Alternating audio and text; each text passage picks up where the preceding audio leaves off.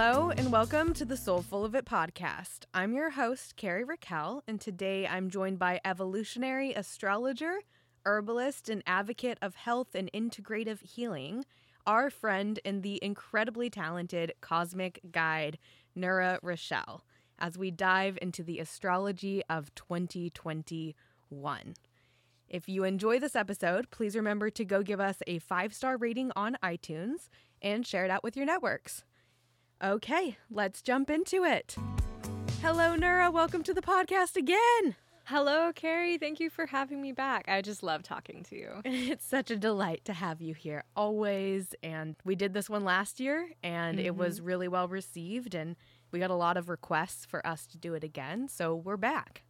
Oh, I'm so grateful.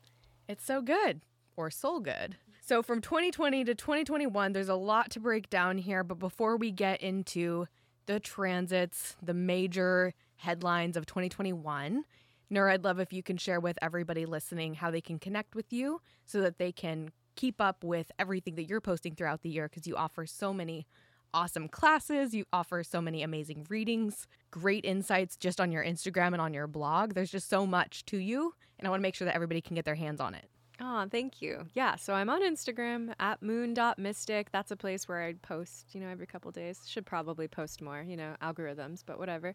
Um, and I'm I do record videos that I send out in my mailing list and also have them on YouTube. And you can find me and readings and courses, which have been really fun. That's probably been my favorite thing that I'm doing is just really downloading with people on what is really possible, re learning how to read your own chart and just witnessing the changes that happen in people's lives when they're like, oh, I can do this. I'm an astrologer too. We can all be astrologers. So you can find all of that at nurarochelle.com.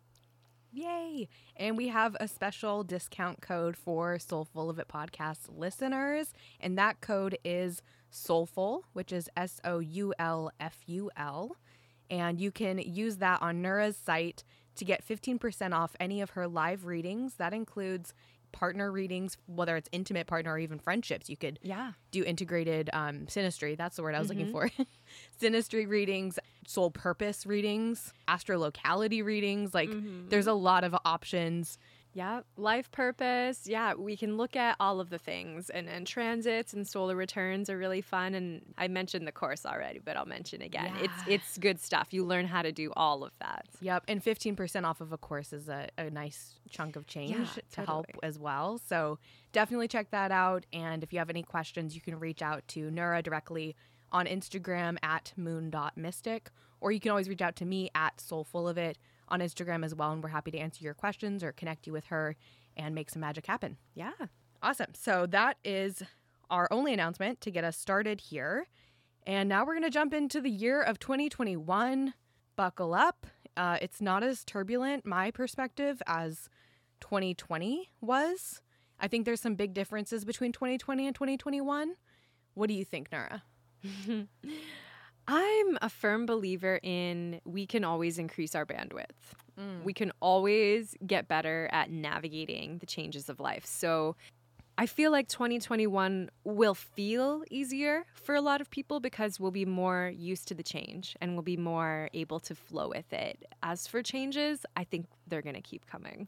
The Capricorn stellium's being broken up. And I think that'll be the biggest, like, release is just like, okay, we're not so concentrated in this cardinal energy, this earth energy. In fact, this is a very airy year. And we know that right off the bat because we are going to talk about the Jupiter Saturn conjunction in Aquarius. It's also at zero degrees Aquarius. Casual on the solstice. Exactly. Like. Yeah, on the winter solstice. and that's really the big theme of the whole year is this like air vibe. And we're we're actually shifting out of an earth vibe in general because of the cycles there. Yes. Yeah, the Jupiter Saturn cycles, when you put them together, whatever you want to call it, like the belief system of society or the societal religion or the societal order, mm. there's something that Jupiter Saturn together, it's like what everybody starts to know and talk about and live in some way. And up until this point, and we talked about this briefly on the December Transits and Tarot episode. So if you listen to that episode, this might sound like a little bit of a refresher. But up until this point, the last 200 years, we've been doing this in earth signs, this conjunction. These planets have been meeting in the earth realm. And now, in this new year, this new era, we're rebirthing into 200 years of Jupiter and Saturn meeting only in air signs. Mm-hmm. And we're alive at a really special part of that because, as with any transition, you get the back and forth. So, we had in 1982 a Jupiter Saturn conjunction in Libra. So we got a little taste of the air about 40 years ago. Mm. And about 20 years ago, in 2000, we had the Jupiter Saturn conjunction in Taurus. So that was like the final Earth, kind of like, oh, you thought we were moving into air? Just kidding. There's one more Earth. Okay. and so now we're like officially, we're officially air now. Yeah, air we are. I love that so much. The puns have begun. Of course they have. this is the Soulful of It podcast. We're all about puns here that's just who we are. So, yeah, that's setting up the year in a very big way. And then, only other big difference I would say between 2020 and 2021 is kind of like what you were saying with it's not that it's going to be easier, it's that we're stronger. Saturn, Pluto, Jupiter, they were really training us mm-hmm. in this Capricornian way, which was very physical, very structural. And now we're having this shift into air and ideation and information. And I'm seeing it as an age of information. Absolutely. And it's really important to zoom out and know that Saturn and Jupiter are already in a relationship. Like it, it's not this like standalone because they have a conjunction that all of a sudden their energies are interacting. They've been interacting this whole time, but we're just currently in the balsamic phase. Mm. So similar to a new moon when you have that moment, that day or and a half or so of like the moon is dark, but it's not actually the new moon yet. Mm. So you're letting go of the previous cycle. In this new year, we just came out of the balsamic phase and into the new phase. So we got to witness the letting go and we got to witness, and we're still witnessing the new aspect of this new Jupiter Saturn relationship. So it doesn't just happen one time, it's a continual unfolding. And I think when we look at astrology and transits that way, we start to see that there's a whole story happening and it doesn't it doesn't stop. It's not only these particular dates. There's an unfolding. Yeah, and we're going to nail down some specific dates here, but it isn't just on those dates and then you feel it. Like me and my Saturn return, where it's like, wow, Saturn's right on top of my natal Saturn. Guess it's here and it's over. Like, no, it's like a like, three year process. Yeah, there's yeah. multiple years here. This is going to drag on for a while, but that's an opportunity for us to really embrace it and also I mean, we'll see how things went because we're recording this ahead of time, but some people don't react well to change. And Trump is a great example of that. Somebody who is refusing to give up, refusing to concede. I mean, just dragging himself into the new year. And just let that not be you in this new year. You know, let change happen. Don't fight it. It'll be interesting to see how the timeline shifts. oh yeah, yeah. We're we're not going to talk about inauguration day in this episode, but we'll talk about that in the in the January transits and tarot episode, and it'll be mm-hmm. interesting to take a look at that. and I think it's worth noting too, Aquarius, it, you know, naturally ruled by Uranus, but also Saturn in, in traditional astrology. Aquarius rules memory, but that's both in the past and the future. It's long term mm. memory. It's all of the timelines. So that's an important consideration here too. Like, what timeline are we living on? Ooh. And where's the what is the most powerful timeline to be living on? Well, it's definitely this one. yeah, definitely. So, yeah, this Saturn Jupiter conjunction, it is known as the Great Conjunction, but when it's moving into this new cycle of elements into air now, it's actually known as the Great Mutation. And a lot of astrologers are calling it the Great Awakening. And I couldn't feel that that's more accurate than I do. That's just, that is the word that I would use for this year or one of them. And I would love to hear, Nura, before we jump more into this astrology for 2021, if you have a word or a phrase and we can share our words and uh, invite you guys, our listeners, to identify words for yourselves throughout the year or to go ahead and take our words and see how those resonate for you. Yeah, absolutely. So I feel like it's important to, to preface my words with a little backstory. In all of this shifting, I have been witnessing my resistance to the idea that computers and technology are better than us or smarter than mm. us or stronger than us or superior to us. And yes, they can definitely compute things faster than I can. But I'm not here to compete with a computer. Ooh, snaps. And my energy is stronger than an algorithm. Oh my God, this is so good. Yeah. So that is really rooting me and grounding me in the most immense uh, confidence in myself. Confidence. I love, love that. I think we're going to really need to cultivate confidence to move through this next year of energy. And my word is trust. And I think that we're going to just have to trust the process. We're going to have to trust ourselves. We're going to have to trust divine timing mm. and mm-hmm. really focusing on, you know, where have I had trust deficits in the past and how is that coloring my future now? How can I rebuild trust? And especially with all these structures that have been crumbling, it can start to feel like scarcity is arising and it's easier to grab onto the scarcity. But having trust can in- increase and attract abundance when you trust and believe that everything's going to be okay. Yeah. And trusting in yourself, I think, is really crucial. Like the word confidence comes from Latin root words con and fidante, which means with trust. So mm. when I'm confident, I am trusting myself. I am full of trust. I am with trust in myself, in my process, in the divine, and also in the fact that I'm connected to all of this too. Like I'm not this island of a being over here having a personal, individual, solo experience. We're also very connected. And I think it's also trusting and having confidence in the unfolding of all of us and our communities, which I think that whole having trust in other people when we see the darkness that happens sometimes a lot of people have had that faith in humanity quite shaken and challenged in a lot of ways but i think it's really important to hold on to the confidence and, and the trust that at the center at the core of humanity is the heart is love is doing the right thing is the ability to evolve in, and progress in a way that's really in alignment and in integrity with our higher selves. Mm, absolutely. I'm thinking of affirmations like I am soulful of trust. I am mm. soulful of confidence. And those are things that have been shaken, especially confidence in our government and in our media and our trust in those things has been really shaken mm-hmm. in the last handful of years in particular the rise of this like belief in fake news and even the verbalization and the languaging around well that's fake news like it's funny that that happened before all these Aquarian shifts, but really it's not because it's all connected and these cycles flow together and the crumbling of the structures and the rebuilding that has to happen and is happening now is fucking communal. It's communal. Nobody builds a building by themselves 100%. You don't meet a person who built the building, created all the pipes and did all the electrical everything for the entire thing. That doesn't exist. That person is a unicorn if they're doing that.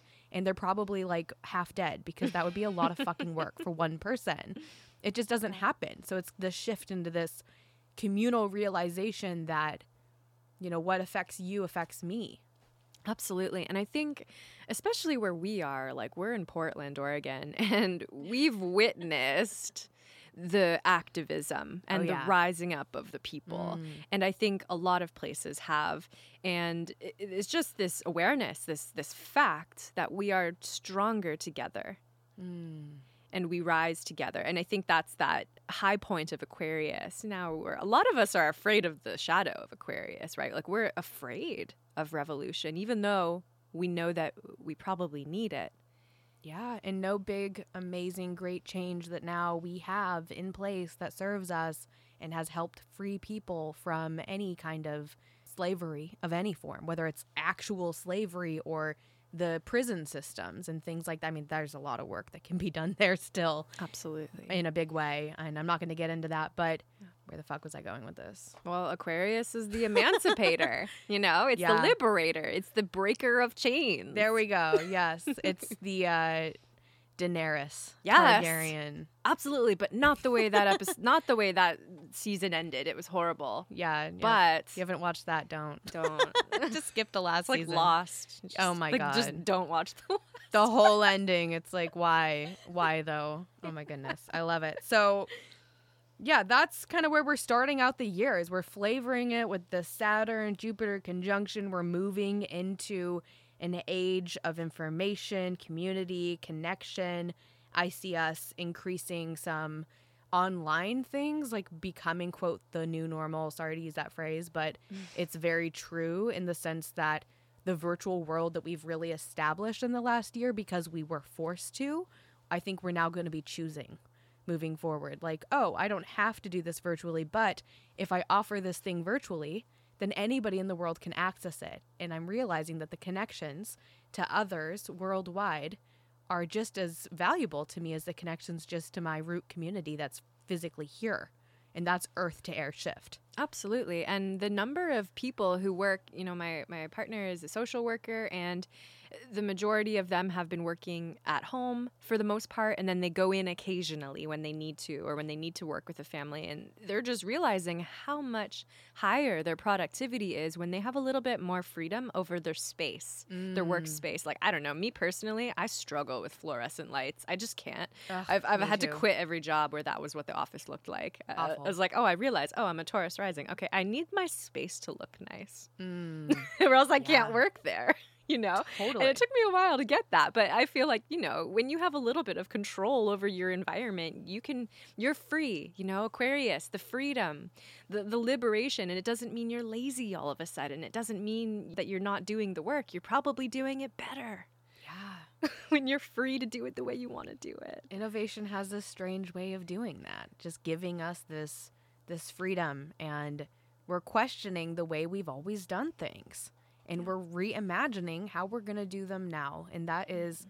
one of the biggest themes of this entire year and having confidence and trust in the process confidence in yourself confidence in the systems confidence in the things that are breaking down around you mm-hmm. that something else will rise to replace them that's better for you and for everybody else and that is also the shift to the humanitarianism as well of Aquarius is like it's not just about the solo person. It's about the entire group of people. This might be good for me, but if I did this other thing, would it be better for everybody? Mm. Those are the mm-hmm. questions that are coming up. Yeah. So that's a big focus for us this year. Mars is out of the shadow period now as well. And it has been direct, but we're going to really feel that it's direct now. And I think that's really going to serve us this year as Mars and Saturn are going to be making some connections to Uranus, forming squares multiple times throughout the year. So I'm curious, what is your take on these squares and this conversation that's happening between these three planets, Mars, Saturn, and Uranus? Yeah. So, a couple things. So, we want to remember that Mars is our action language. It's what we're doing, it's where we're Mm. also energized. So, the whole time when Mars was retrograde last year, and then even that post retrograde shadow phase, which he didn't really come out of until the beginning of January, it's like we're finally re energizing ourselves. When Mars goes retrograde, our energy is focused internally. So that internal focus of action, it, it helps us to unpack our why for what we're doing. But it can be frustrating in its own way when you're like, oh, I had these ideas and plans of what I thought I was going to do, but I just didn't have the energy or didn't have the motivation or whatever it was, because Mars is so linked to our passion and our motivation for a project for whatever we're doing. So we want to look at where Mars is transiting and kind of what he's doing in relation to the other planets for information on how to align our physical energy to eh, have the most maximum output or maximum productivity. So now when you pull that into Saturn, Saturn's going to be in Aquarius the whole time. So we're looking at okay, Mars Saturn, what's that relationship like? Well, Mars is what I want to do. Saturn's like, well, does it make sense? Is it within the realm of possibility? Yeah. Is, Is it, real? Is it practical? Is does it align with the current resources that you have right now? Mm. In Aquarius, a lot of this too will be linked on things that you maybe can't control that are out in the world. There's certain components that we might have these ideas like, oh, I want to host live retreats. Well, maybe you can't right now, but you can host a virtual retreat. So there's things that you can do. You know, there's that tension. The squares always represent tension, but they don't mean no. They just mean find a better way. Yeah, because if you think about it, a square is has four different sides. It's a square, which is a fucking box, right? so when you have squares happening, it's an opportunity to think outside of the box. And that's how you can work with the square energy. What do you think about Uranus's part in this whole dance between Saturn, Mars, and Uranus this year? Yeah. So Uranus in Taurus, and some of us have been calling it Taurinus. I love that. Taurinus. Oh my goodness. because we, we really have to wake up and, and, and shake up out of our uh, certain routines, but also really connect with our values and our priorities and what's really important to us. So when we have Saturn connecting there in, in square to Uranus, well, that's okay. What's going on in the community? What's going on out in the world? And how does it reflect?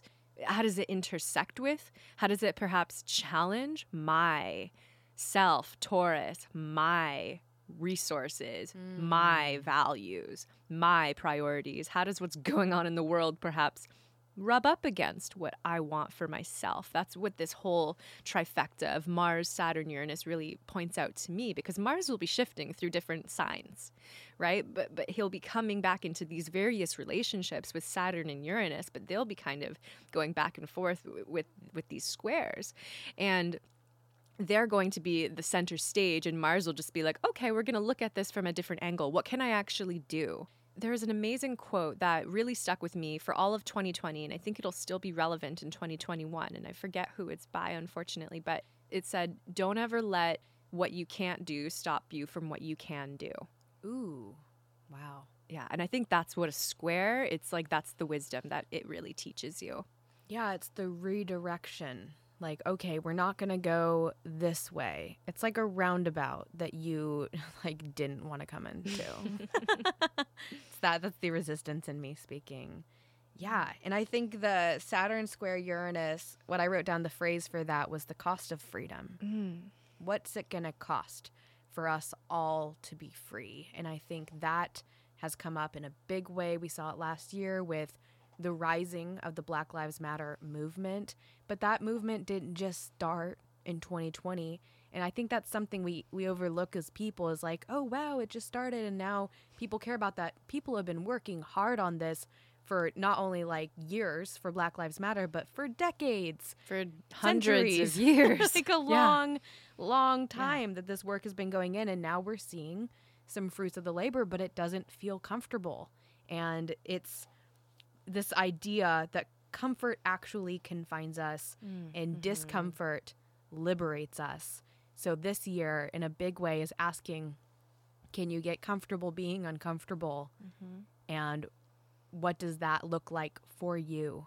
Can you maybe have to slow down in order to get uncomfortable? Because if you're used to being comfortable, you're just going to go that you drive the same way to work that you always drive to, or maybe walk the same route to your kitchen table if you're working from your kitchen table, like I am, with all this weird virtual stuff and pandemic. But we're having to reroute um, in order to get to these new new outcomes. We we cannot build a new future based off of old ideas. Mm-hmm. You have to embrace the change. Absolutely. And this really pulls me back to yogic philosophy, something that I've repeated endless times, and all yoga teachers will say this is you got to go to the level of comfortable discomfort. There's an mm. edge.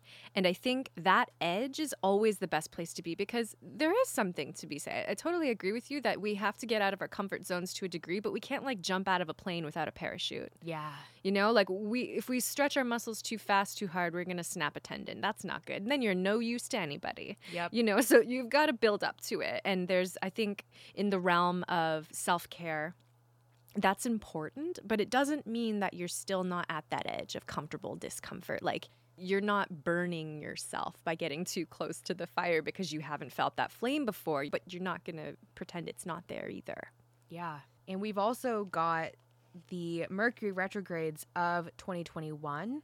We're shifting also to all air signs. So there we go. There we go. It is January 30th to February 20th. We're having our first Mercury retrograde of the year. It's pretty early on in the year and that is in Aquarius, which is like really emphasizing the Aquarian theme of the year. If you are an Aquarius, this is your year in a very big way. You're going to feel some some heat probably from the spotlight that is on you and will continue to be on you. But we start out with that retrograde in May. We have from May 29th to June 22nd, we have another Mercury retrograde in Gemini, and then our final Mercury retrograde of the year is going to be in Libra, and that is from September 26th to October 18th. And if you recall, we've had most of our last Mercury retrogrades were in water signs. So now we're moving into air with our Mercury retrogrades. What's your take on that, Nura? Well, Mercury is pretty happy in air. Mm-hmm. If you think about the natural rulerships of, of Mercury, on the outer side is Gemini. So this is communicating outwardly with people, being the messenger. Um, the inner side is Virgo, but we'll, we'll, we'll stick with Gemini for now. So Mercury's happy in an air sign. There's a natural trine happening. Mm. And trines are ease and harmonious flow. Now, when we think about retrograde, there's a redefinition, a refunctioning. So perhaps in air, there's going to be a redefinition or a refunctioning of how we communicate. How do we get our message across? Are we in Aquarius? Will we perhaps be more willing to to look at all of these different individual perspectives? Because every retrograde planet will reflex on the opposite sign when it's retrograde. Mercury will be retrograde in Aquarius, but that Leo opposition piece will be highly relevant. That will be how we're redefining, how we're refunctioning. What aspect of Leo will we need to consider in Aquarius? So I'll expand on this one a little bit more because this will be relevant for the year, any of the Aquarian retrogrades, whether it's Saturn retrograde or whatever. So that opposite Leo piece is the individual, and Aquarius is the collective. Even if you think about it in the body, Leo is the heart, and Aquarius is the circulation system. Neither one can exist without the other. We tend to think that it's the heart, for example, that pumps all the blood through the body impossible. It's the veins and the arteries, right? There's this network. That's how it can move. But, you know, we would be nothing without our heart. So we can't be like, well, it's all the circulation system. There's nowhere in nature where we can say that we need to get rid of one side of the equation. It's never possible. So, when we're thinking about how to live the most balanced form of Aquarius exploration, we can't forget the individual. We can't forget the heart. We can't forget that core frequency, you know, our heart has the strongest magnitude and amplitude and frequency away from the body, much stronger than our mind. Ooh. And that's the heart, that's Leo. So we can't forget that when we're inventing technology. Mm. We can't forget that when we're considering the effects of, of different levels of technology. And so that's why I'm always going back to the whole biotechnology thing. We've had this conversation a few times, but there's this really ideal balance of like, okay, I'm an individual, I'm empowered, and my heart leads me and guides me, but I'm also part of this gigantic network through which I am so much bigger than I could ever be as an individual. And that's that sweet spot. So the retrogrades will kind of invite you to go in, but really will be in that for the whole year. So kind of the same with with the other Mercury retrogrades with the Gemini in June um, and the Mercury retrograde in Libra in September, October. Those ones will be reflexing onto the opposite sign. So Gemini will reflex onto Sagittarius and Libra will, will reflex onto Aries. So we always want to be considering the integration of opposites in astrology. That's something I really focus on on the course. Yeah, something that you guys can learn more about if you check out Nura's course. I love it. And it's something that I'm always needing to be reminded of too is that it's not in astrology especially, but in, in life in general. It's not just the one piece. It's what else is at play here. You know, we have the masculine and the feminine energy present. It is two parts to a whole. And speaking of masculine and feminine energy, we do have a conjunction happening this year on July 13th between Venus and Mars in Virgo, and that happens every couple years. So we haven't had this. We had a really interesting story unfolding with the Venus retrograde of 2020 and the Mars retrograde of 2020. And at this point in 2021, in July, they're both direct and they're coming together to fuse their masculine and feminine energies, the action and the attraction. And the thing I wrote down for this is take action for attraction Yeah. to come to life. What do you think about the meeting of these two? Yeah. So Venus is like you said, it's everything that we're attracting. It's it is that feminine or yin principle in that it's what we're receptive to. It's what we're able to receive. It's not gendered necessarily. And Mars is what we actively, or in the more yang form, reach out to grab. We're more assertive in that way. So when they come together, there's this nice um, reconfiguration, reblending of both receptivity and direct action. So there's a really nice sweet spot there. If you're able to look at where this will be occurring in your chart and, and in Virgo eh, specifically, I really look at this as precision over our actions. Like when we are manifesting something, when we want something, the clearer we are about it, the more likely we are to receive it. And the more able we're able to take these directed approaches to what we want. It's not like talking around like, "Oh, I just want to be happy in my life." Like that's the that's an example of a wonderful but vague goal. Mm, so true. You know, that's more like the Pisces opposite of the Virgo. Uh, definitely. And I can relate to that. Yeah, and I'm totally I'm not knocking on that at all. It's it's a wonderful goal. I'm that is literally my life goal. But when I'm able to tune into the gifts of Virgo, it's like, well, I want to be healthy. I want to Mm. eat a certain way so that I can have good energy. And I want to exercise so that I'm at the top of my game physically.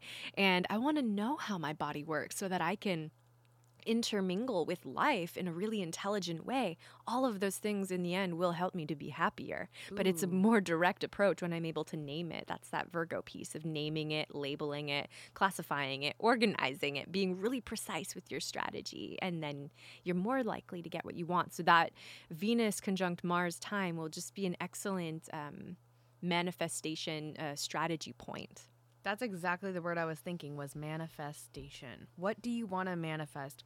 What where's Virgo in your chart? Like you were saying, I know I have Jupiter in Virgo, so I'm quite excited about what this is going to look like for me in action. I've got some ideas, but this would be probably a great time for me to launch some sort of project mm. actually and expand out. So, I'm going to be marking July 13th on my calendar and I encourage all of you guys to also write this date down as well, or just keep it in the back of your mind because this is going to be a powerful time to bring things to life for you. But you have to be willing and ready to accept them, and that's the thing about receptivity.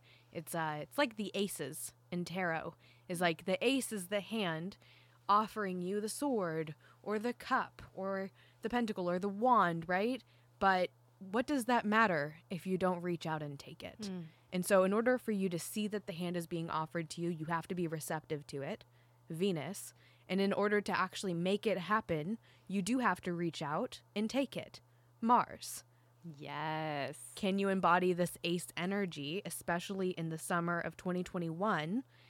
I absolutely think that you can. And in fact, I encourage you to do exactly that. I really love this. I, it's got me down a whole train of thought, like aces and conjunctions Mm. in general. Yeah. I love aces. They're so fun. I know as a tarot reader, I shouldn't be like, when I pull a card, I shouldn't be like, oh my God. like, I try not to do that, but I really can't do it. When I pull an ace, I'm like, wow, this is, um, this is good. This is good. But, you know, everything in tarot, it's not good or bad. and I have to bring it back, you know? But I'm actually just like, my fa- I have no poker face. So I'm like stoked about all the aces. But yeah, I think that uh, you know, pulling some tarot around this point in time in the year actually will be great as well if that's something that calls to you, or maybe even an oracle card or something of that sort. But backing us up a little bit in the year, but this is about at the same time ish. Jupiter is in Aquarius this year, and yet Jupiter is going to do a little dance into Pisces on May 13th, and then it's going to station retrograde on June 20th and then it'll be retrograde and stay in Pisces until July 28th, and it's going to move back into Aquarius. So we've got this handful of weeks where Jupiter is going to be in its rulership in Pisces. And that's giving us a preview of Jupiter and Pisces, which is what's going to happen in at the end of 2021, but also all of 2022. And I think that this is going to be a very magical time. And I'm sorry to say, this is also a fucking portal. Everything is a portal, guys. this is a portal, I think, for Jupiter. It's a portal for expansion. And I'm very, very excited about it. And I'm excited to hear what you think about it, Nura. Portals all the way. I mean, everything's a portal. We're all on multiple timelines. I mean, these things sound fantastical, but it's his life. Like it's real. Mm. Um, but Jupiter in Pisces and then back into Aquarius. I mean, yeah, Jupiter's going to be really happy in Pisces. I'm really excited about that time. Um, that'll be 2022 more, you know, for the long haul. But this Jupiter in Aquarius situation, I mean, Jupiter expands everything that he touches. So again, we're going to be looking at okay, he's going to be expanding Saturn still. Yeah. Ooh, I'm so excited. Woohoo! but the, this expansion of Aquarius is like expansion of ideas, innovation, new technologies, no doubt. I mean, we know what Elon Musk is working on. Don't be surprised if he's, you know, some of his projects are a little bit more out in the open. Somebody who's into all this tech stuff was telling me, and I looked it up, and it's like humans becoming robots. Oh, totally. Yeah. I, I mean, there's a name for it. I can't remember what it's called. Cyborg? I mean, yes, but he has like he has a company that he built specifically oh, around. Oh, yeah. And there's I don't know. Go Google it, guys. It is crazy. Um, it will blow your fucking minds. Yeah, like Neuralink is some pretty powerful stuff. Like healing diseases. There's so much potential when we are focusing just on the high points of Aquarius. And this is, is what I think Jupiter can actually offer us because Jupiter is higher self aspirations. Jupiter is like, let's bring out the best of this sign. Let's bring out the best of this possibility and potential. So, while yes, there can be some things that are scary with Aquarius, you know, like when we kind of pull in the question of like, well, who's got ownership of this technology? How will it be used? Will it be used for power or control or, you know, that whole aspect of it can be very scary. But when we're being really at the pure level, of the high point of Aquarius, there's so much potential for healing and health and doing some amazing things for humanity. And I think we just have to be really vigilant we have to be informed about what's going on, have awareness about, you know, voting with our dollars. Um, where are we putting our attention? Where are we putting our focus? Are we allowing ourselves to be bamboozled? Or are we paying attention to what people are actually doing? And I think uh, the Aquarius, uh, well, we need to pay attention to what's being invented, what people are doing with nuclear oh, technology. Oh gosh, we yeah. need to be aware of all of these things. But I, I'm maybe I'm biased. I'm a moon in Aquarius. I'm all for evolution and I'm all about technology, but I'm also really about humanity, biotechnology. Like, we are really strong and we are capable of a lot of things. And sometimes I fear that we'll bypass that in our excitement for a computer technology. Like, we'll not even explore our own consciousness and our potential because we're so excited about the next iPhone or something or what computer chip in our brain can do. It's like, what about us just using more than 10 to 14% of our brain? Like, what if we can use 50%? What if we can use 100% of our brain? Like, there's all these possibilities. I feel like if we're able to tap into all of that, there's Jupiter expanding our awareness of these things. Mm, absolutely. So, wrapping up some of our final transits here for 2021 eclipses. It's more spread out this year. So our eclipses, we have four of them. May 26th, we have a total eclipse in Sagittarius. June 10th, we have an eclipse in Gemini. November 19th, a partial eclipse in Taurus. And then on December 3rd, we have our total eclipse in Sagittarius, kind of closing out the eclipse portal of Sag and Gem. So we're not going to break down all of these piece by piece. You can listen to the transits and tarot episodes for those. But any input, advice, insights on these eclipses, and I guess even just the theme of the Gemini Sag in particular being the eclipse cycle that we're in, what are you thinking? Yeah, so we're always working with the same eclipse cycles for about a year and a half based on the nodes. So we can only have an eclipse when the sun or moon in its new moon or full moon phase is near one of the north or south node. So when we have, you know, the eclipses in Sagittarius or in Gemini, that's considering where the moon is. And those energies are, on one hand, illuminating for that first eclipse, May 26th. The sun will be in Gemini, moon will be in Sagittarius. It's that sun in Gemini illuminating the light on a Sagittarius moon. So we're always working with both of them, both sides of the spectrum.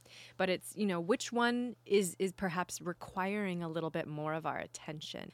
Usually, when it comes to the full moon phase, the sun is shining its light on some aspect of our unconsciousness or our daily life. So you always want to pay attention around eclipses. What kind of new information is, is coming up for you around who you are? In Gemini Sagittarius is what you talk about and what you think and your beliefs and your opinions and all of these things. So we've been working with this for uh, at least the, the final half of 2020 and so into 2021 we'll continue this this work on improving how we communicate, being really open-minded but also still holding true with what we know makes sense for us. So there's there's a balance there.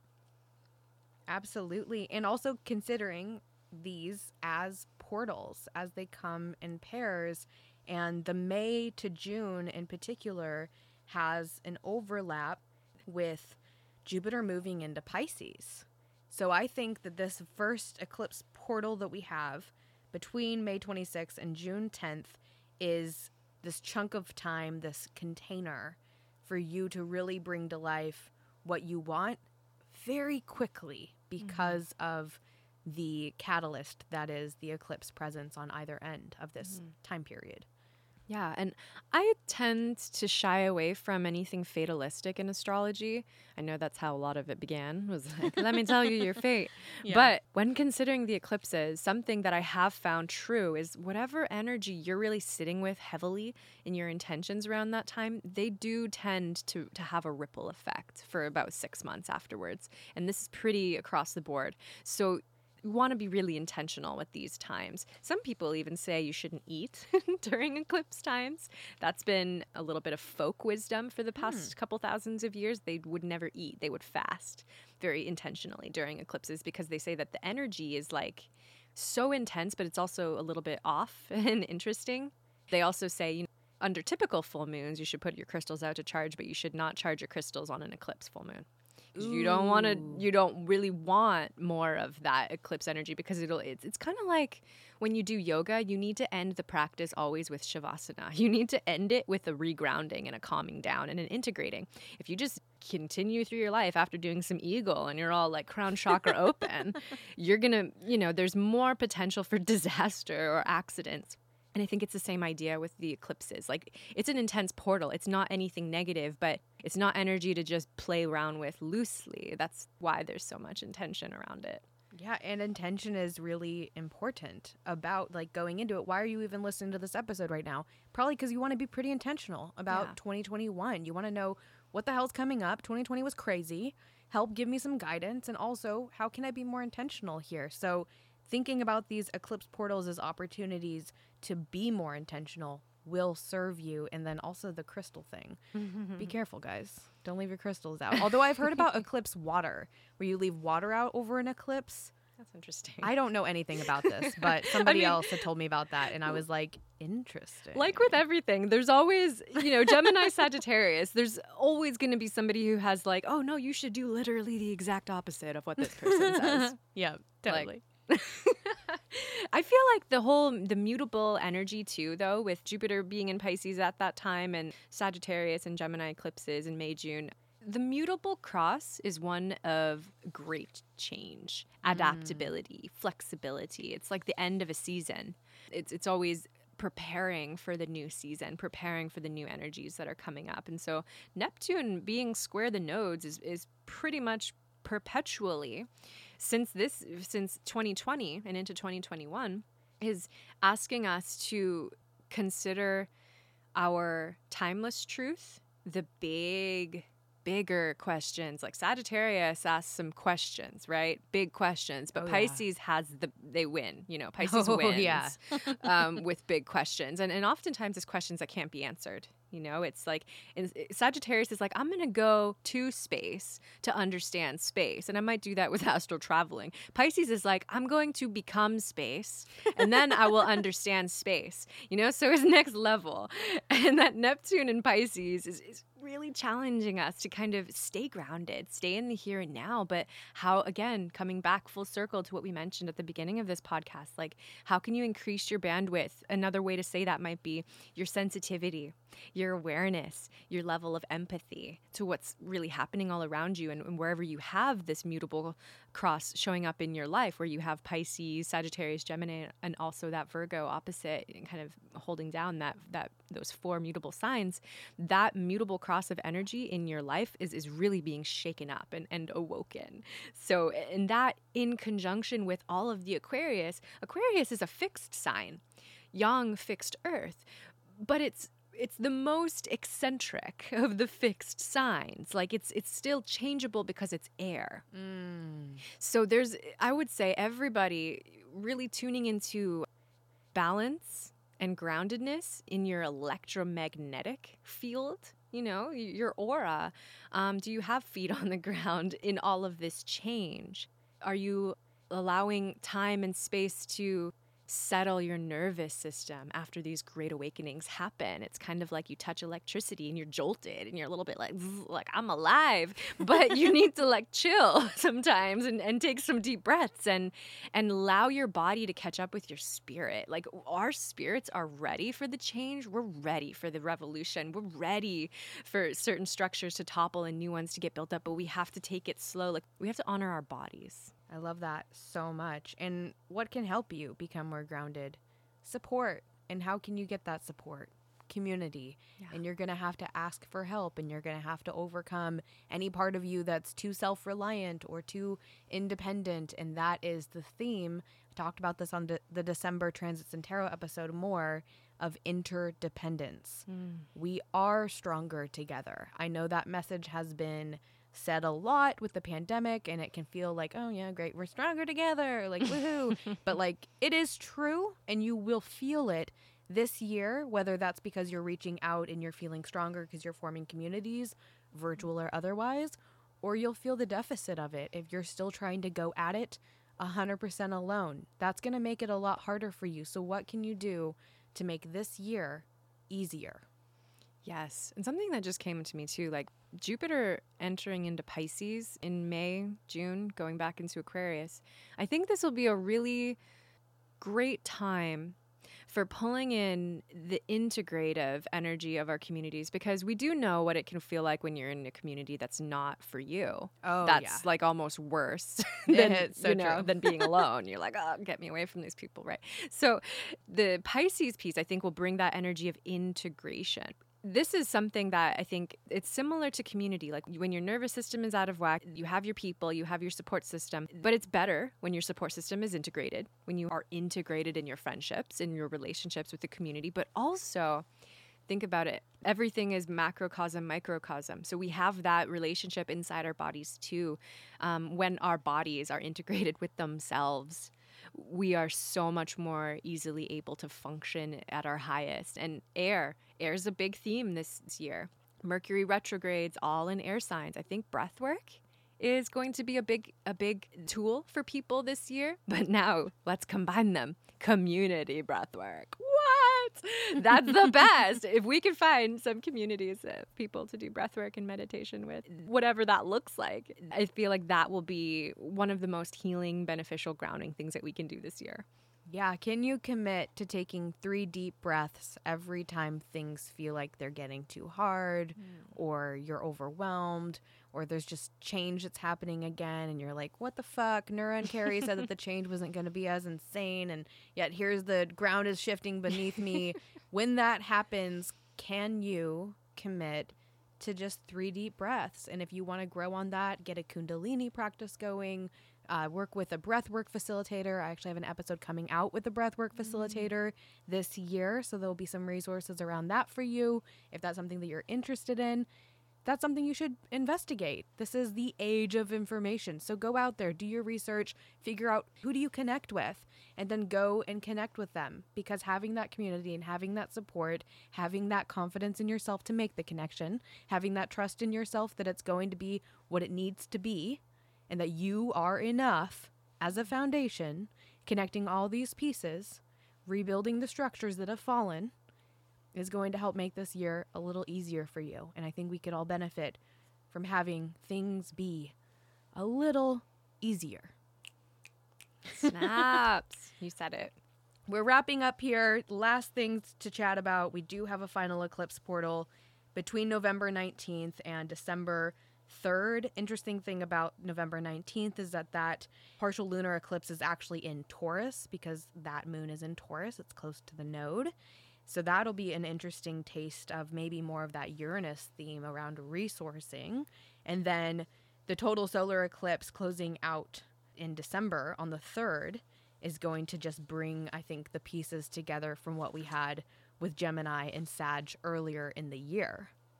Yeah, it's always really cool when we see um, a full moon eclipse with with the moon conjunct the node, but out of sign. So mm-hmm. the moon will be 27 degrees Taurus with the node at actually one degree Gemini, and the nodes always move in a retrograde motion, so they move backwards. So the node, even though it's one degree of Gemini, it'll soon go into Taurus, and so that will be that next shift, which will be pretty relevant towards the end of 2021. But there's still a four degree conjunction, so it's a pretty big eclipse energy. And whenever we see that, you're absolutely right, Carrie. Like we're trying to bridge the gap between signs and archetypes and energies. We're still looking at that Gemini Sagittarius of like information, truth, connection, beliefs, all of those things, because that energy is still there. But with the sun in Scorpio and then the moon in Taurus, there's a different energy because now we're talking about resources.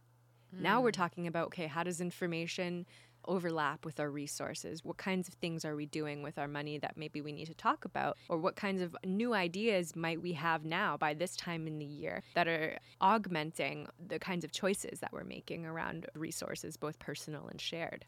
Yeah. And this partial lunar eclipse on November 19th in Taurus just looking at the square to Jupiter in Aquarius immediately made me think, what am I holding on to that is holding me back from my expansion? Mm. At this mm. point in the year in November, I think it'll be pretty clear to you if you're in your own way or if you've built some sort of structure or routine or something else that is in your way between you and your expansion in this Aquarian world. Maybe it's that you're not being willing to reach out and ask for help. Maybe it's that you're not going and connecting to the communities that are already there and waiting for you. Maybe it's because you have this theme and belief in this story that you don't belong, but you do belong. And that is the radical thing about Aquarius. How can you make other people feel like they belong and like mm-hmm. their resources are worthwhile? That's going to be big. And I think it's the again it's the encouragement of confidence. Like mm. we are willing to listen to just about anybody if they're confident in what they're saying. And so how in, how interesting is it that, you know, some of the most intelligent people maybe who are lacking in confidence, if they would just say what they thought, our life, our our total experience of being alive would be so radically altered because certain people are really confident but are kind of talking bullshit you know? So if you're able to understand that everybody has something important to say and a lot of times people are like what does this mean? What does it look like? Encouraging people to speak up. It's speaking up when you yourself have something to say. It's trusting that you are intelligent in your own way that maybe you might not say something the same way somebody else says it but it doesn't mean you don't know what you know it doesn't mean that you mm. don't have some kind of wisdom because you absolutely do. We're all here, we're all teachers, and we're all part of this community. We're all alive at the same time. We all have the same access to information. Yeah, I trust my knowing and I have faith in what's unfolding. Those are powerful affirmations for this time. And that final solar eclipse, the pieces I'm seeing on this right away is the square between Uranus and Taurus and Saturn and Aquarius is still present. Like, can you make the pivot? The connection between Mars and Scorpio and Neptune in Pisces is asking like what are the illusions that are in the way from me achieving what I desire, from me pulling back my arrow like the centaur because this is Sagittarius eclipse at the end of the year on December 3rd in achieving what I aim for. Maybe it's just that I don't have clarity about what I'm even aiming for in the first place. Mm. So I'm just shooting arrows. Yeah, that's why that Venus Mars conjunction in Virgo in July will be really great for, for that kind of planning, right? So that we know where, where our arrows are pointing. It's the beginning of the year right now as you're listening to this, or maybe you're listening to it at any point in the year, but it's so nice to form our intentions and our strategies for the year around the planets and most particularly Jupiter, because Jupiter is our higher self aspirations. It's how we expand. Goals are linked to that. I mean, goals is literally like of Sagittarius, which is one of the signs ruled by Jupiter. So, Jupiter in Aquarius, what kind of goals do you have that are that are going to bring you to some higher level of community connection? And of course, you want to look at where that's happening in your chart. But there's a lot of ways, there's a lot of strategies to really create goals with soul. Mm, goals with soul. And we finish out the year. Last thing just to mention, we're not going to dive into it deep, so you're going to have to listen to the Transits and Tarot episode of December to get all of the goodness on this or catch up with one of Nura's amazing videos on Instagram at moon.mystic is Venus is going to go retrograde again and I know exactly what you're thinking what the fuck? It went retrograde last year. Why is this happening again? well, this is just the cycles. This is just the seasons, and it's the very end of the year. So it's just, we're trying to pack 2021 with a little extra, like, woohoo, at the very end. and that is Venus retrograde in Capricorn. So we're actually going to get another taste of what had been happening with the Capricorn stellium, which was really not just 2020, it was a couple of years that we've had that going on. Pluto is still in Capricorn because yeah, it moves real slow. 2024. Exactly. So we're going to get a taste of that. Do you have any like parting advice as we wrap up this episode for the Venus retrograde period?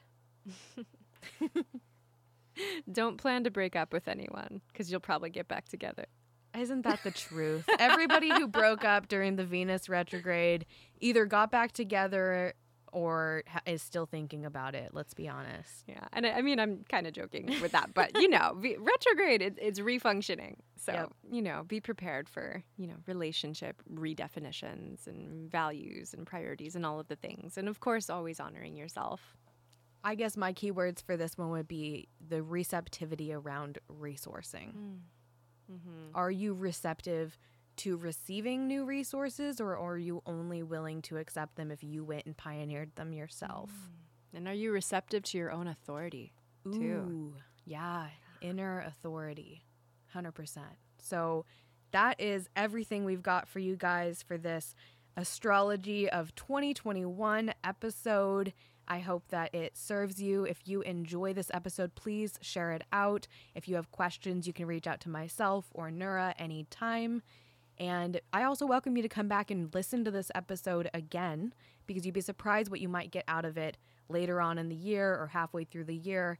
And it could be a really great resource for you in reflecting, journaling, and using some of these amazing periods of time, these portals, for manifesting some really, really awesome shit yeah, sending all the love and just so grateful for all of you listeners out there. I'm just feeling just so lucky to be able to be on this platform and, and talk magic with you, Carrie. Always such a treat to have you. Sending all the good vibes. Have a great year, guys. We'll see you later.